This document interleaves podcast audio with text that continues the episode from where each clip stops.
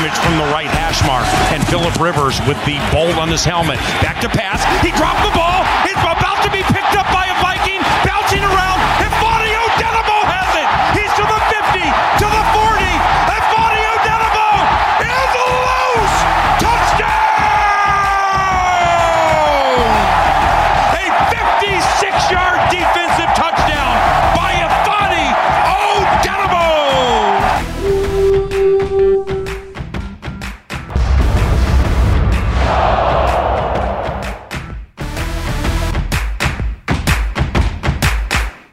everybody, welcome to episode 21 of the Minnesota Vikings podcast. I'm your host, Cy Amundsen, in the studio with producer Chris Corso and other producer Jay Nelson. We're going to break down the Chargers game. We're going to look ahead to the Green Bay game. And let's start, Chris, with a big time win in San Diego. I think going out there, I'll be honest, I was nervous. I know that I'm I'm a terrible nervous fan. I'm always waiting for the other shoe to drop. But to me, the Chargers, if we're being honest, they were peaking. They they had just put up 45 points on the Jaguars. They were playing well. Derwin James was back. They seemed healthy. They s- a- a- and it's outdoors. I don't Yeah. care how many purple fans show up in LA. It's outdoors. It's on grass. You have to travel. I was worried about it, and boy oh boy, apparently I should not have been. Yeah, right away the Vikings get started. I one of my big t- keys for this game was scoring on the first drive. Corso's keys. Cousins was six for six, takes him right down the field. Touchdown to Irv Smith Jr. It was a great start to a game where the offense wasn't great all game, but they got the points early. I'm gonna start a pool on uh, in our office here about how many seconds it takes for Corso to say Kirk Cousins' name to start the show. But you were, you're right. He did leave a, lead a great starting drive. That was an incredible start to the game. You know, one thing that I want to talk about, and I, this is the interesting thing with football. It's one of my favorite, most fascinating things about the sport, and we've talked about it on the show, Chris, is there are defining moments in seasons and defining moments in games, and football is such a game of emotion and energy that these little things can happen that can shift the course of the way things happen. I think you're talking about a specific play in this game. I'm talking about I'm talking about back to back to back specific plays. So let's start. Philip Rivers turns the ball over. It's it's 12-10, right? Vikings up 12-10. Which time? He- in the first half, Jay. so uh, late in the first half, Philip Rivers turns the ball over. The Vikings have the ball.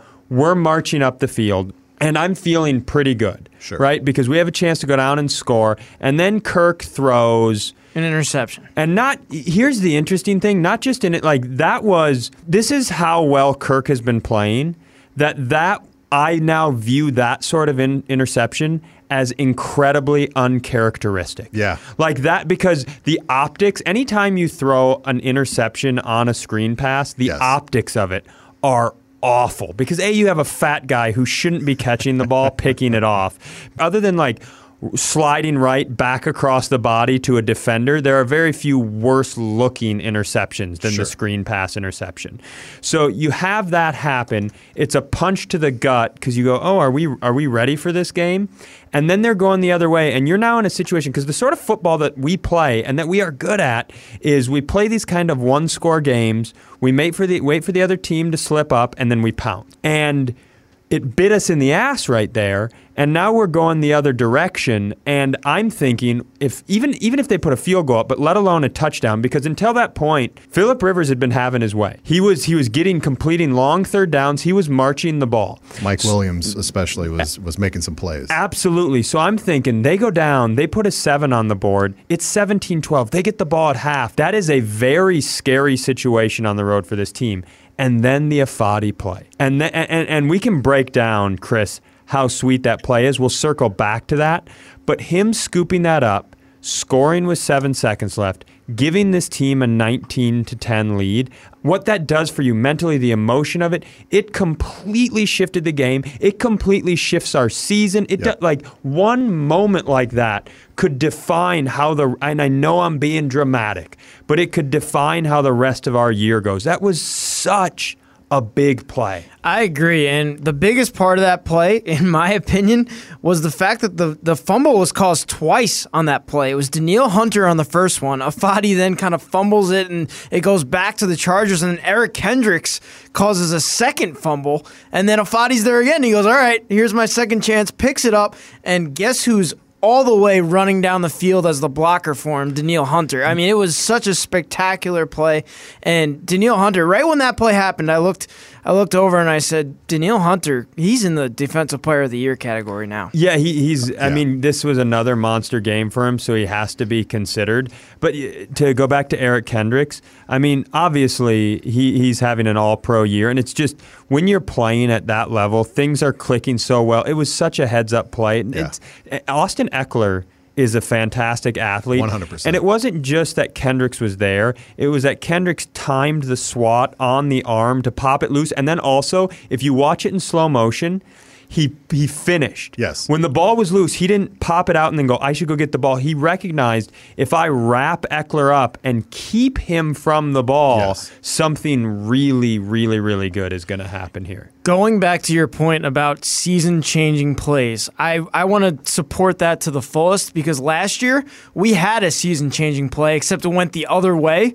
And that was the play against the New Orleans Saints. Yep. Adam, Adam Thielen, Thielen- fumble. That's- that changed the course of the entire season, changed the course of that game because that was a game that we had in that was a 14 at that game. point Yeah. swing in that game and the season it changed the whole thing so this is a play that went in our favor and it, it feels like the same effect except completely opposite The opposite. Yeah. I was at that Saints game as a fan, and we were having the time of our lives. And when that fumble happened last year, I went, it changed the impact of the entire season i remember it like it like like and, that And I don't want to pick on Thielen because I think I, he's an absolute stud. It's just a coincidence that it's he. I'm using him on both these examples. Remember the Cowboys fumble? Yes. That punt in the in, Yes. in, in the Cowboys game. It's a very similar situation. Good news. We're on the other side of it this time. Let's real quick before we get into the rest of the game. I want to talk about Ifeadi because we got asked this really great great question on uh, great. We got asked this great question. We got asked this great question on Pick Six this week, and it was who are some of the unsung heroes from the season so far? And and I think there's a few of them, but I think Ifeadi has to be in that category, not just because you know what a, what an impressive thing to come in seventh round, practice squad, work into the rotation, making plays, and it, it wasn't just this swoop and score. If you remember the Seahawks game, Yep.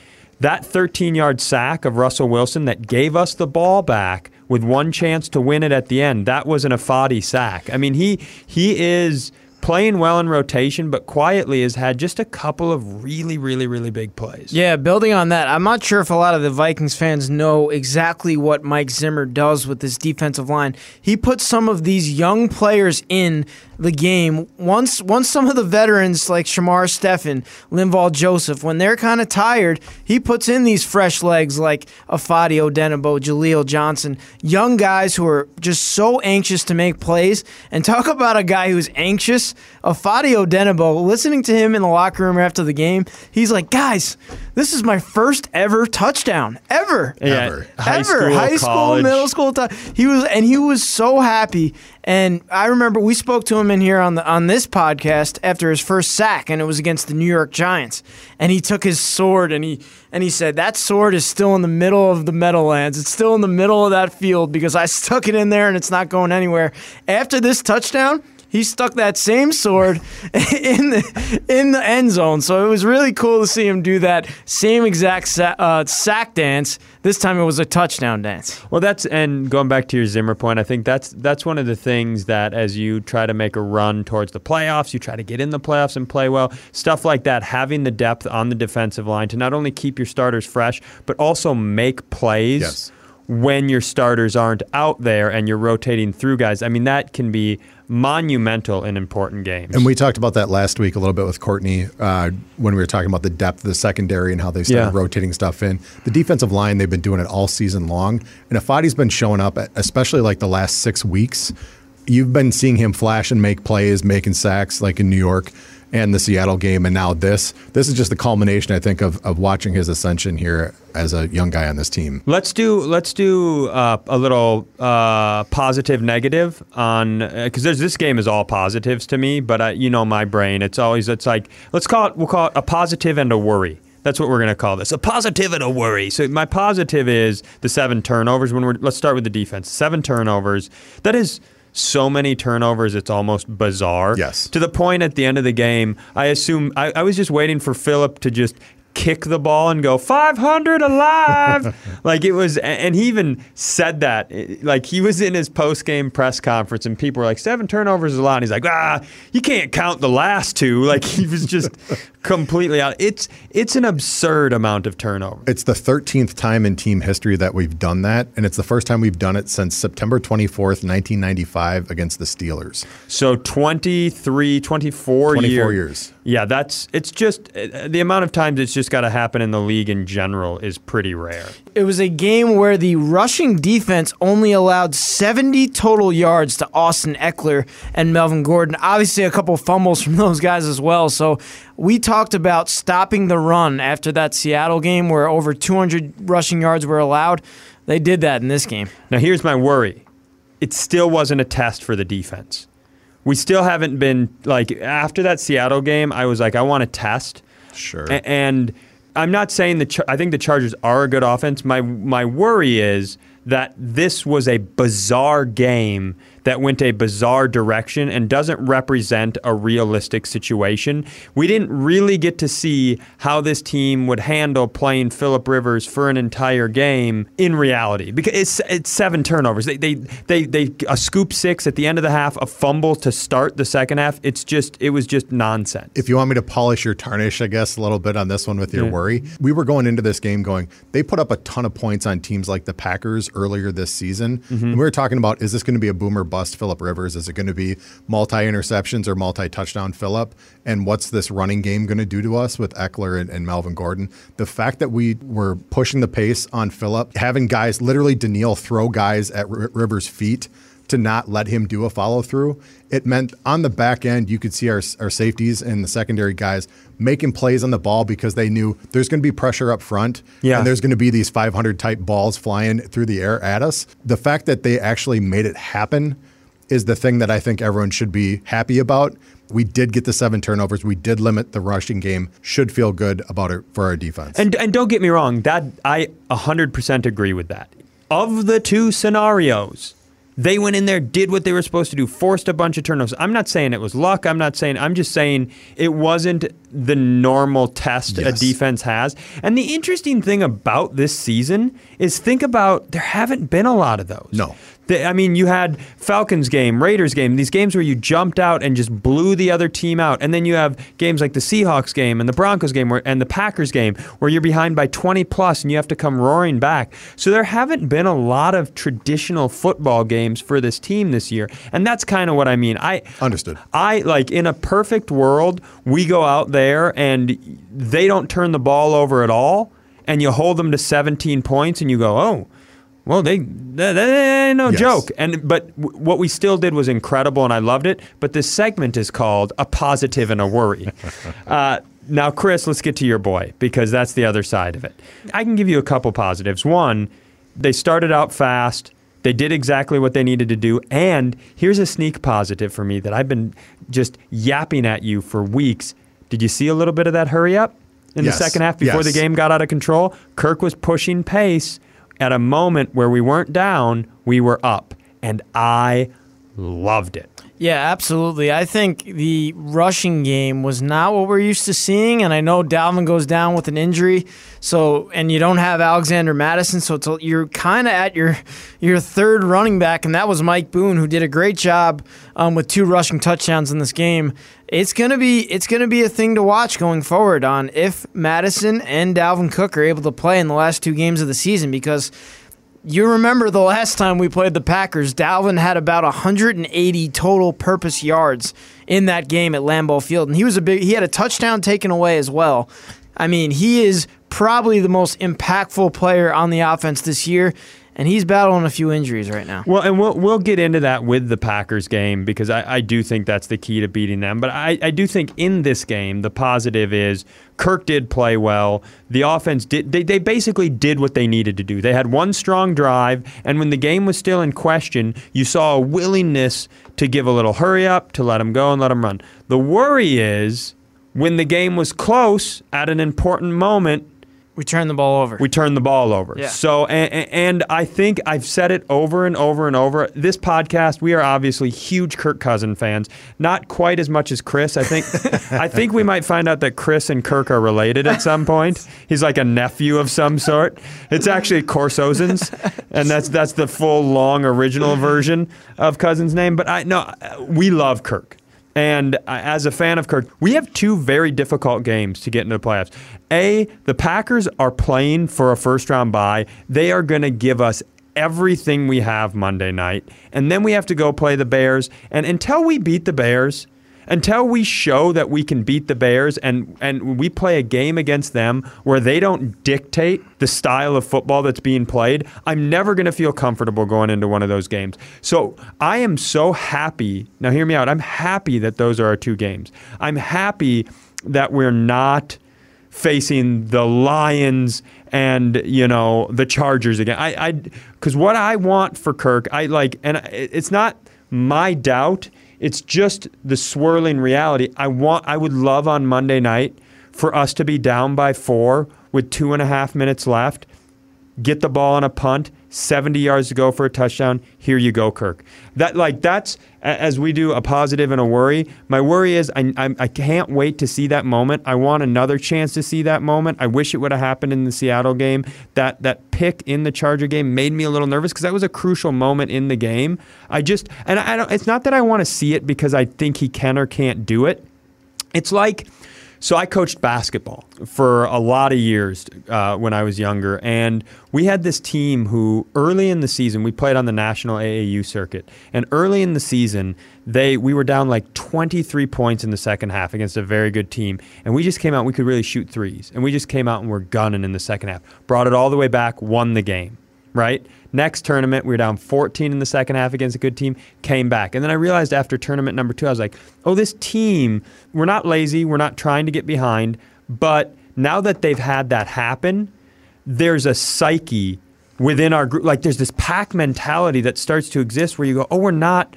We're never out of this, and it can happen both ways. Timberwolves, the last couple years under Thibs, the Minnesota Timberwolves, you'd watch them, and the game would get tight, and you would go, they don't they don't win like this. This is not this is how they lose games. They do it over and over. So what I would love is to see one of those moments executed just so Kirk's eyeballs can see it, just so the sideline can see it, just so the fans can see it, just to create let's let's play pretend. Let's say that that had happened in the Seattle game, a game that we battled our butts off in and Kirk played great. If we drove down and won that game, right now we'd be playing this Monday night for a first round bye and a division championship. You know, we're stupid. We're sitting in here as as rubes talking like we know what we're talking about. But uh, that's that's what I want. So I'm turning my worry into I, I want to worry about it because I want to see it happen. In a season of checking boxes. How'd you like that for a TED talk? What was that, three hours long that I just spoke in a row? But it's all worth it. It's all gravy. Yeah, sure. So the, the deal is, in my opinion, we've been checking boxes all season for things that people have said, oh, this t- team can't do this, can't do that. That is the next step. The whole thing we had talked earlier in the year about saying this team can't have a big comeback like that. Yep. Like you're talking about Seattle, the Broncos was the first one that Yep. kind of checked that box. Yep. Now everyone's on us going, well, they haven't beat a team that's over 500 yet in the season. We had at the time, but yes, those teams have regressed. Yeah. The fact for me is going if you're playing a team like the Packers, who's 11 and three, and you might get them again in two weeks. Yep. There's that psyche piece. Check that box. Beat them on a play like that. It's going to do wonders for us come playoff time. And come back to your boy, or, uh, uh, Chris. I'll just start calling you Kirk. Um, how about here, Chris here- Cousins. Here's I've got a great take on Kirk. Kirk is at his best, and tell me if this is stupid or good. Let's play dumb take, good take. okay. Kirk is at his best when he treats the game like a wedding in Las Vegas. now, When does he do that? now hear me out. Because I, I think Kirk is one of the smarter quarterbacks in the league. I think he studies and prepares, and he he's got this this rigid structure and regiment that he everything is there. So I'm not saying I don't want him to be that guy. What I'm saying is when you get married in Las Vegas, you don't pick out flowers and tuxes and go, what am I going to do for the vows? You're not worried where your mother in law is. You walk into the chapel and you go, I do. And then you go play blackjack. And when Kirk is out on the field reacting and just playing, to me, he's one of the best quarterbacks in the league, and it's not it's not even a conversation. Any fan who's negative about it, you can't you can't even faze me on that conversation. It's not even a discussion. When we're down 20 and he doesn't have time to think, let's go, let's go. When we're down 17, let's go, let's go. When we're so sometimes in these situations, the Seattle Seahawks game, that's why I like the hurry up for him. That's why I like the speed because when he he puts in so much work and he understands the offense and our weapons so well, when he's out there rolling out, moving fast, running, running, going, going, going, he is absolutely excellent. I'm not saying he's not excellent when he's not doing those things, but I'm just saying Kirk's at his best when he's a Las Vegas wedding. the funny thing is with Kirk, we had a fan call his show and, and they said, I like you the best when you're the you like that guy. Yeah. And he like for that quote, it, it, for some reason it resonated with him. He loved that. He's like, you know what? I, I think I'm gonna be the you. And that was like week four when when we got that call.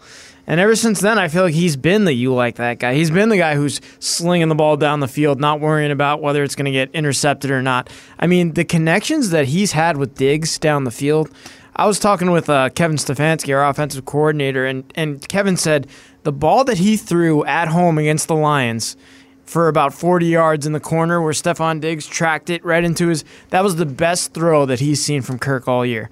And that's a throw that not many quarterbacks are making yep. these days. And for him, when he does that, when he's that quarterback, I think that's when we win the Seattle game. That's when we win the game at home against the Packers. That's when we are at our best. That's when we're the team that can make a run. That's when we, we're not going to be the team that can make the run in the, to to a Super Bowl if we if we don't have that guy. And I'm not going to sit here and pretend that I understand if and when and how he is that guy and how to make him that guy and why he might not be that guy at times. I don't have the ability to understand that at all. What I'm saying is what I would love to see is him be that guy in an important moment against Green Bay or a playoff game or something to just let it click for everybody and be off to the races. Uh, let's transition out of the Chargers game, even though it sort of became about the Packers game. Let's transition out of the Chargers game because when we were going over last week's results, we didn't necessarily touch on the playoff implications of everything that happened. So let's start there. Then we'll do a little Green Bay breakdown because there were some huge things that happened for us. Unfortunately, the Packers winning that game uh, put them in a commanding position for the for the division, but it did eliminate Chicago. That was a consolation prize. Chicago is eliminated, and then surprising to me, Rams. The, I would have given how the Cowboys had been performing and the Rams' most recent game against Seattle. I was shocked. Yes. Now, not, I was shocked that they lost. I was shocked at the way they lost, and I was shocked at how hard the Cowboys showed up. It was unbelievable, and it officially put the Vikings two games ahead of the Rams, so we can clinch a playoff spot with a Rams loss, which, by the way, they're playing San Francisco, yep. who's got a lot to play for after their terrible Falcons loss. And uh, so we can clinch it with a Rams loss, or if we beat Green Bay. So we'll know Saturday night. We'll know Saturday night if, I mean, obviously there's still things to play for, but we'll know whether we're in or not on Saturday night. Uh, the ESPN playoff machine obviously says we're most, like, most likely a three, five, or six seed. Thanks for that great info, playoff machine. uh, and currently, we would be at New Orleans wild card weekend. Now, I I know it's counterintuitive to talk. I'm going to knock on the table here before we talk playoffs. I, I hate. I don't want to go to. I hate it. I hate it so much. And that's another. Here's your incentive to beat the Packers. And this might come back and make you. I will get angry emails like, "You wanted this, you moron." to me, the ideal situation for the Vikings is we're into the playoffs. You you beat the Packers this weekend beat the Packers and send them to the three seed. Because to me, an ideal path is into Lambeau first round, into Seattle. If the Vikings are the six, I'd like to see Green Bay be the three and Seattle be the one. We've already played in both those places. We've played well in both those places. one score games. I think we can compete there. With the way the de- the defense, I'm not saying the defense is a disaster. I think the criticism outside that they've received is a little ridiculous because we've been playing some very good football teams. You know, Dak went off on us because we're stopping Zeke. You know, we stop Russ. Carson goes off on us. I think it's been a little overblown, but I I don't want to see Sean Payton and Drew Brees, and I don't want to see Kyle Shanahan's offense. There's a way that we become the fifth seed, and there's a it's a very clear path. Yep. We just have to win our next two games, and if San Francisco loses to either the Rams or if they lose in Seattle and we win out, then we are going to be the five seed, and we'll get to play in Philadelphia or in Dallas. So wait, so now, and I, I went over all the playoff scenarios, and I missed this one because Yes. apparently I'm a dumb, dumb, dumb person. So if San Francisco lost to the Atlanta Falcons on a last second massive. touchdown. That was no, I know, huge. I, I know that, but I didn't realize the implications. You're saying that if if if the if the Niners don't go two and zero, And we do. and Seattle does go two and zero, and we go and we go two and zero, we get the five seed. Yes. The, the biggest the biggest game on that is if we win these two games, it almost doesn't matter because what it does come down to is that Seattle game. If Seattle wins week 17 at home and we've won against Green Bay and Chicago, that means we're the five seed, and it's it's a huge, huge thing for us at this point. So we are It massive Seahawks fans at this point. It is because it, you know, and then it is also because the way the NFL playoffs work is its highest remaining seed. So even if five or six doesn't really matter to us, if the three beats the six, they're going to two, we're going to one. Because I, I want, I not only do I think they're a good matchup for us, I want see if we can get to the playoffs, and then if we can get past the first round, I want the Seahawks. Okay. I, you, you remember Major League two when Rick Vaughn comes out and he's like, I want Parkman, and they go, so and so's up to bat. He goes, I want Parkman, and they're like, Oh, I guess that's uh, that's what I am in my brain. I want Parkman. Sure. So the, it, yeah, that'll be really, really, really interesting. I here's a crazy take. Then if that's the case, put all your rooting on the Eagles. you you want to go to Philly? I would I would ah. rather go to Philly than go to go to Dallas. There's just something where da- I think Philly is a team that has just struggled this year for personnel reasons. Yes. They're beaten up. They They're- are up to all practice squad wide receivers right now. They Yes. do not have one player that started on the active roster opening week, whatever. Not one. They're all practice squad wide receivers. And right it's now. my belief that the Cowboys are a failure of structure and staff and coaching and mentality and cohesion. They got all their guys there, and you see what happens when they. The Rams had everything to play for, and they got absolutely ruined. So to me, if you make me pick one of those two, I, if you were like, "Do you want to go to Dallas or to Green Bay?" I want to go to Green Bay. Don't Wow. get don't get mad at me for saying that. But Wow. Right now, Green Bay's playing the type of football that I think the Vikings win at. Okay. They, they beat the Bears 21 13. They beat the Redskins, whatever to whatever. They're playing low scoring, not explosive football. We have an explosive offense and a defense that can compete. I don't want to go down and be off to the races with Dak, Zeke, and Amari Cooper. I don't want that. Dallas, the reason they won this week the way they did was Zeke and Pollard. Yep. They just gave them a giant spoonful of that, and they couldn't handle it. It was Yep. crazy how well Dallas played at home this week. So, all that being said, we should probably focus on the normal game that the Vikings have this week. Green Bay, Minnesota. It's Packer week. It's playoff implications. That doesn't mean Packer week. Home normally, no. game. Packer week. And Corso, say your stupid stat that I hate. Just go ahead. Aaron Rodgers and the Green Bay Packers have not won at US Bank Stadium ever. Send your punches In to the- whatever Chris's address is. In the history of the on the world, they have not. Let's knock on the table. I have another stat though. Oh, cool! Is it as is it This as is a better jinxing stat. as that one? This is a better stat. Never in the history of the world has Kirk Cousins thrown an important that. It's not interception in Kirk. Week 16. That one's on you. The net points for the Vikings this season are plus 119. So we are plus 119 with opponents this season. I already shared this stat with producer Jay Nelson, so I'm going to throw it to, towards. not including me to stuff. I'm going to throw it Talking your way, your back. What what is, what is the net points for the Green Bay Packers this year. I'll put I'll put it at plus 50. Is it is it more than 50 or less than 50? Oh, it's definitely less than 50. It is. They're one of those unique teams, and this is why I want to play them in the playoffs. This is why I think they might beat us, and I might have to eat my words. But I- of all the teams in both sides, uh, AFC and NFC, I think they are the one team that isn't quite what they appear to be. Uh, they have a point differential of a team that is more akin to a 500 football team. Uh, and they've had, uh, you know, they've had a couple blowouts even that have helped their their big point totals. They are plus 47 on the season and it is I mean that is just That's miraculous. a, a That's- game over 500. That's a so this team's 11 and 3. They're they have 11 wins and 3 losses and their net points is plus 47. I had to share that because I saw it and I like didn't believe it. I was like looking at like the 49ers who are also 11 and 3. They have they're like plus 2 over 200 for the season in net points. This team's plus 47. That's crazy. And to It's me, that- amazing. To me, that just means that they're finding ways to win in those tight games like Chicago this weekend.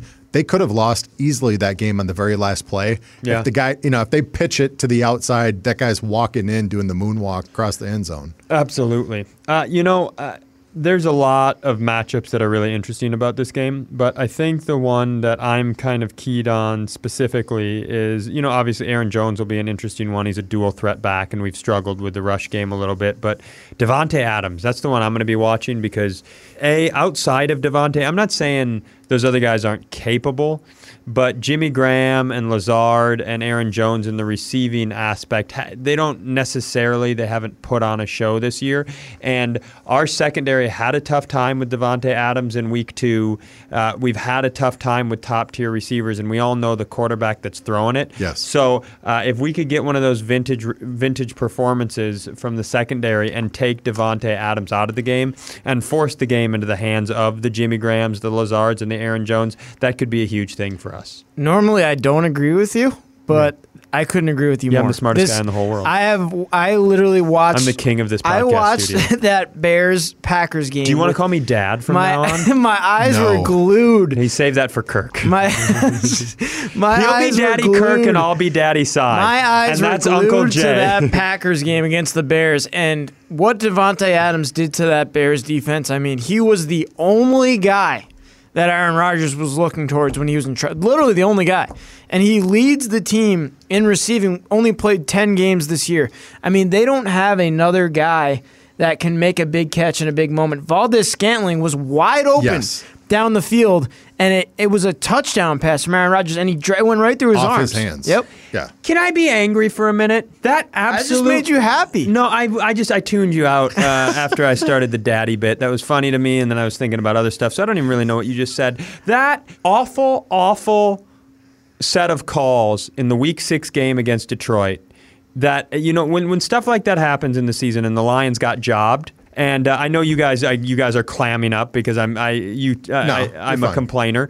But when, when I think everybody in the football world agrees the Lions got jobbed in week six. And when you look at it, you go, ah, yeah, you know, we could have played better, you know, and uh, sometimes the calls don't go your way, and that's just a game. Well, the truth is, if that game had turned out the way it was supposed to turn out, we should be playing for a division title on Monday night. The entire NFL fan base is robbed of a division championship game between one of the league's best rivalries on Monday Night Football. And I'm so angry about that. I'm so angry. And I know I don't get to be angry. I know we, shut up and go play, but I'm angry about that. Well, guess what? The Lions play them in week 17. Dude, that's Dude, my I know that's where I was counting going, out. Chris. That's called set you up so you can spike it down. I know we're counting out Blough, our good friend Blough. My hope is that somehow just- Stafford's like, I'm mad. Why don't I play? Just I let want Stafford Stafford, to play. be as mad as I was about that.